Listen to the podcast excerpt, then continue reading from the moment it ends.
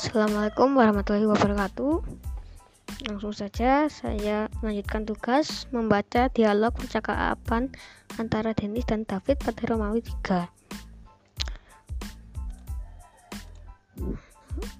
Denis menjawab, "Hai David, good morning.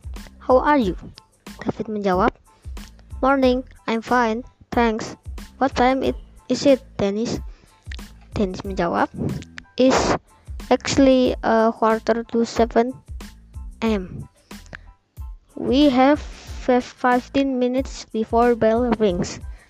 David menjawab, Yeah. What time do we have break time after we get first lesson? Dennis menjawab, At 9 o'clock.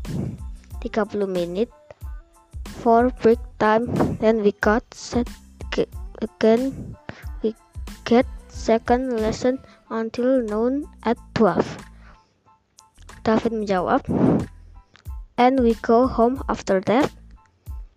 Dennis menjawab, But don't forget we have holiday tomorrow. David menjawab, Hooray! What holiday tomorrow? Dennis menjawab, Tomorrow is August the 17th or national holiday.